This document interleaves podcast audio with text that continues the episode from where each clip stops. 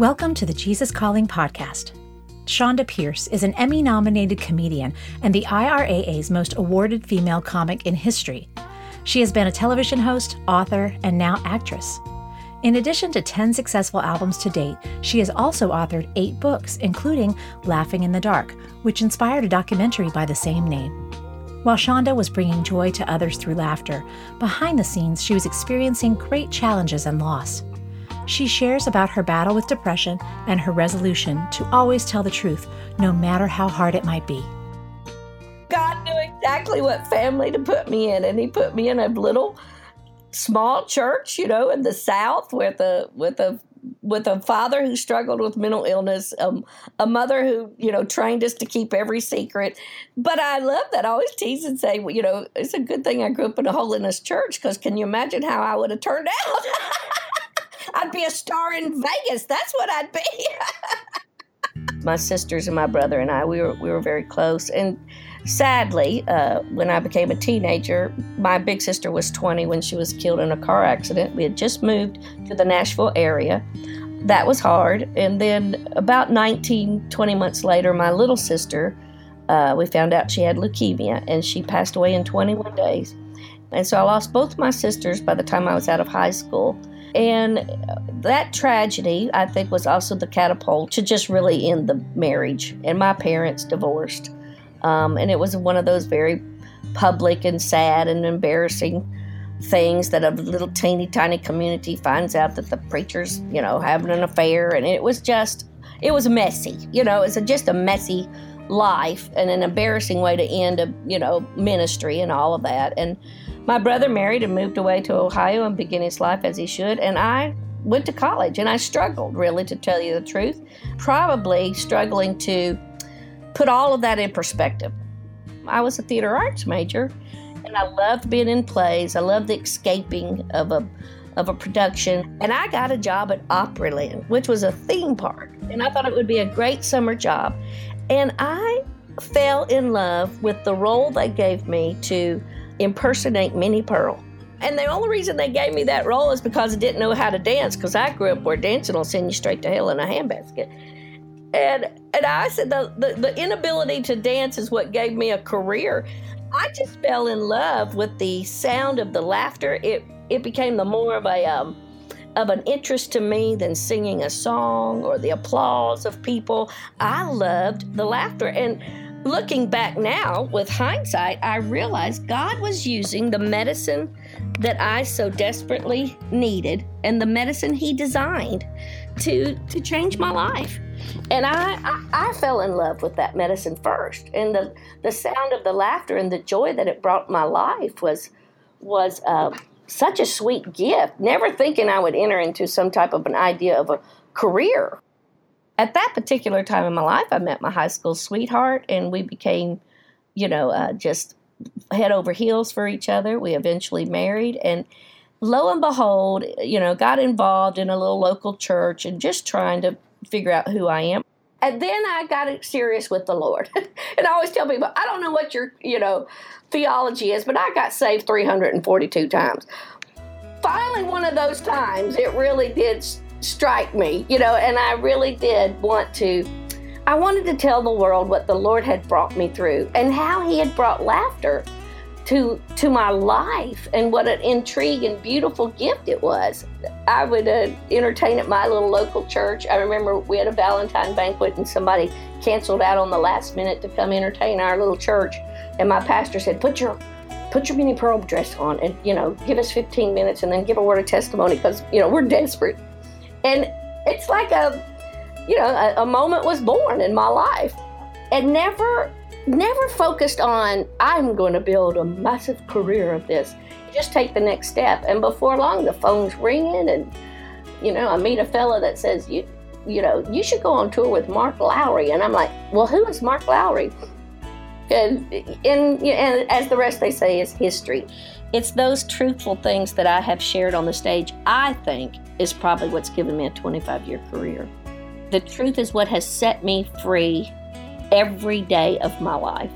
Um, is being completely honest. And the first person I learned that I've had to be completely honest with is God. And when I have been completely honest with Him about where I've, what I'm feeling, where I'm at, uh, you know, Father, just hold me in this moment. You may not heal this moment, but sustain me through this. Hold me through this. The Jesus calling came along in my life when I had been through deep, deep depression. And about the same time, my sister in law and my brother were near divorce. She was a pastor's wife, and it was just a broken time for our family. It just seemed like we were bombarded from every side. Man, what a tender time that it came. And Doris and I would sit, and in my darkest days, she would just read one after another, one after another. And it was written in a way where it was fresh and new and under, help the word to be understanding. And when you are deeply depressed and you can't even focus on words on a page, just hearing it in that way, uh, it brings it to life again you know, it's a it's a it's been a tender journey. It's been a you know what people don't see behind the scenes is uh, I hope well what I hope they see behind the scenes is the love story that I have with the Lord. Is is how we've just been in this together from the start. And I do believe that God allows us to deal with things as He's ready for them to unfold in our life and ready to purge them out. To me, to me, I think of our minds as a, a, a bowl of marbles, you know, and there are times when we can lose a few marbles in order for God to put some good stuff in. And so I, I, I think that's kind of how my depression came about. I was uh, late 40s, uh, you know, um, maybe mid 40s when um, I just I kept thinking I had this horrible headache I could never get rid of. I wanted to sleep all the time. I had very little appetite. You know, uh, my I, my body was definitely doing something to warn me. You know, and then um, I had a, just a minor surgery of something very simple, and it could be the doctor says even the being put to sleep can reset your brain chemistry. You know, and all those things accumulated at at the right moment, at the perfect storm, and I found myself in deep, deep depression, crying all the time, just sad about life. You know, all the sadness of my life. I just could not get over it. I couldn't uh, focus on future. I just, I thought too, you know, my, my career is over. Ministry is never again going to be in the works for me because people will hear you're depressed, you know. Um, and, and just the, just the, nature of my job is to make everybody laugh. So now what will we do? We're a two paycheck family, you know, and and uh, all those things that this that just come about during those dark season. I got suicidal. I don't know that I would have ever followed through with it, but I did confess to my daughter one morning that I I was afraid. And she said, What are you afraid of? I said, Because I was laying here thinking of how I could get on the rocks in the backyard and jump in the river. I lived on the river then. And um, and she says, Well, Mom, are you wanting to kill yourself? I said, No, I just don't want to be alive.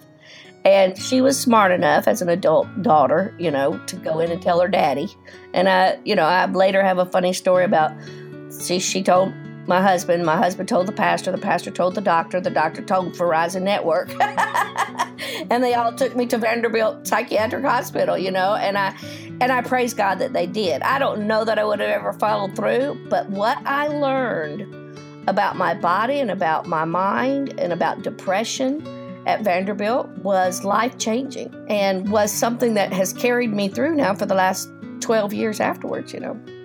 But as you know, as we all do when we think we're an expert about something, we write a book about it. And I wrote a book called Laughing in the Dark about what I was learning about how to push back on that sometimes people are depressed. They just are down, and you look at your body, you look at your circumstance, and I, I, tell ladies this every night from the platform. If you if you lost your husband last year and and you're just have still have tough days climbing out of the tenderness and you hear a song on the radio and it sets you back a couple of hours you know your body is doing exactly as it should do it is triggering in you the emotion that was created for this moment if you've lost your job last week and you're just really worried and struggling your body is exactly doing what it should.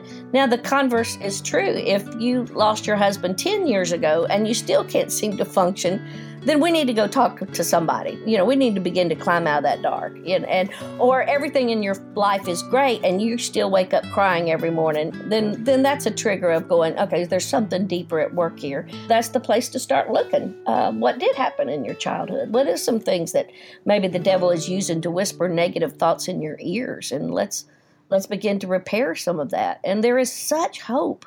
I have not had a deep, dark, depressing episode in probably 10 years. And that is just the healing power of, Jesus. And, I, and I, I, tell the crowd this all the time the healing power of Jesus and 150 milligrams of Effexor. So. As Chonda began to heal from the trauma of her past and move beyond depression, she had yet to face another unexpected tragedy and loss that would require her to lean on the Lord in a whole new way. Once again, Chonda.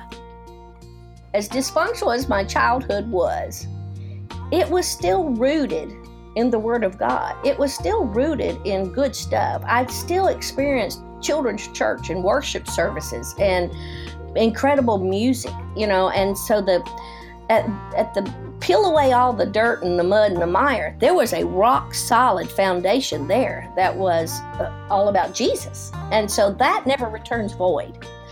So you take that and and I look at my husband's life and in his childhood, he did was not raised that way. Now he came to know Jesus when he was, um, you know, a, a, high school student, and then his walk with the Lord grew and matured from there. And we we had a, a godly home, and we worked at all that.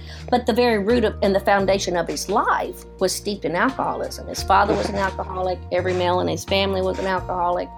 You know, his mother was was very dysfunctional. You know, and so that was the root underneath the mud of his childhood, there was not a, a, good, strong foundation. And so when sadness came to our home, and you can't be married for 31 years and not have the ups and downs, especially for a wife that travels too much, you know. Um, we had a daughter who married and, and gave birth to a little boy, and somewhere in all of that, they decided to, to have a very limited time with, with the family. They eventually broke off completely from everybody from their grandparents, from us, from my brother, you know, from everybody. For David and I, it was a gut wrenching, heartbreaking. It was the worst thing we had ever been through in our lives, we felt like. You know, it was just, you know, the crying out and the pleading, can we see our grandbaby? Can you know, it was just tough. And and for the foundation of where I was, I just would cry out to God and I would lean on you know girlfriends. And i would and i would get busy and work. Let me just go work and tell people about jesus you know. David secretly spiraled into alcohol. And um, i remember one time him com- collapsing at home. I thought he was having you know a seizure of some sort and he came to bed late and i was trying to get him in the bed and i said something is wrong with you honey. And and uh, i know this sounds so bizarre but this is how i had guess i had my head in the sand but uh, I took I called an ambulance and I, I thought he was having a seizure. I called my son who was upstairs in his room. I said, Come help me get dad in the car and and we couldn't get him in the car and an ambulance came and we went to the hospital and they began to run tests because here's this beautiful English professor and brilliant man and marathon runner and all of a sudden he's not he can't focus, he can't make a sentence. And they ran tests and said, Ma'am, your husband's not having a seizure, he's drunk you could have just said your i'm sorry your husband is an alien from mars. You know he has green blood. It just absolutely shocked the daylights out of me. And i you know and then i began to pay attention. And i went to the garage and i found his stash. And i noticed how much gum he chooses to hide his breath. And, and so then he couldn't hide his secret and it became an, an, a, a full out war you know that that we fought together. And uh for five years, and it was a five year, you know, sober a few days, not sober a few days, in and out of rehab, and eventually he had a stroke and um, and he died, and it um, and it was hard. It it was hard. We you know um, my daughter did come and visiting, but it is still an unresolved sadness in my life that we just pray every day and give to the Lord every day. But it was a shock secrets are no good. You know, and he he tried to carry on. He tried to be bold and brave, and I knew nothing about how to handle it. And and so I, I think sometimes I handled it great and then sometimes I handled it terrible. It's madness. It is just madness. And I'm at the place in my grief where I can remember now those tumultuous days. And I'm so happy he's at peace. I'm so glad he's in the hands of Jesus. Um, he's at rest and he's not sad and he's not lamenting grandchildren and he's not you know, he's not worried and striving. And, you know, so God has worked all things for good. He has taken everything that we've, we've, you know, waded through, the mud that we walked out of, He has washed it off and made such great, clean, pristine, wonderful pictures out of it. What the Word of God does for me, and things like the Jesus Calling book, and what that does for me is it puts words on a page that does not change with my mood. It doesn't change with how I feel. And our feelings are fleeting. And, you know, praise God that if you're down and you've lost your job and you're struggling to make ends meet, I promise you this will pass. If you're grieving and you've lost someone you love, I promise you this will pass. In other words, even the traumatic things that we go through, they will come and go in our lives. We are in this world and it is a mess. But Jesus says, I have overcome this world. So, in other words, you have to go back to the Word of God based on the fact that I choose to believe it. And when you take that word as fact, that I believe this, then your faith interacts with that and you you have a life preserver that will get you through anything. To find out more about Chonda's books, movies, and tour, please visit chonda.org. Next time on the Jesus Calling podcast, we speak with country music legend T. Graham Brown. T has recorded over 13 studio albums and charted more than 20 singles on the Billboard charts, three of them being number one hits. T is candid about his past struggles with addictions and describes how a special song became a prayer that changed the course of his life. I wrote Wine into Water with Bruce Burch and Ted Hewitt, and Bruce is a hit songwriter. He's had multiple number ones as a writer. So I wouldn't sing it, man. I was drunk. I couldn't bring myself to sing it. It was a prayer. That's all that song is, is a prayer. Please, please help me. I'm at the bottom of my rope. It was five years, I guess. Sheila kept trying to get me to sing it, and I, uh, I, I couldn't sing it because it was a lie, you know. You can't con God. You can't run from him. You can't hide from him. You just can't con God. He knows the score. Hey, he's God. The featured passage for today comes from the March 30th entry of the Jesus Always audiobook. I am the light from on high that dawns upon you to give light to those who sit in darkness. Sometimes your circumstances are so difficult and confusing that you feel as if you're surrounded by darkness. Your mind offers up various solutions to your problems, but you've already tried them without success. So you fret and wonder what to do next, feeling helpless and frustrated. At times like this, you need to look up and see my light shining down upon you. Gaze at me in childlike trust, resting in my presence. Let go of problem solving efforts for a while. Cease striving and know that I am God. As you relax in my presence, remember that I am the Prince of Peace. The more of me you absorb, the more peaceful you will be. Breathe me in with each breath. After resting with me for a while, tell me about your troubles, trusting me to help you with them. Stay close to me, my child, and I will guide your feet into the way of peace. Hear more great stories about the impact Jesus Calling is having all over the world. Be sure to subscribe to the Jesus Calling podcast on iTunes. We value your reviews and comments so we can reach even more people with the message of Jesus Calling. And if you have your own story to share, we'd love to hear from you. Visit JesusCalling.com to share your story today.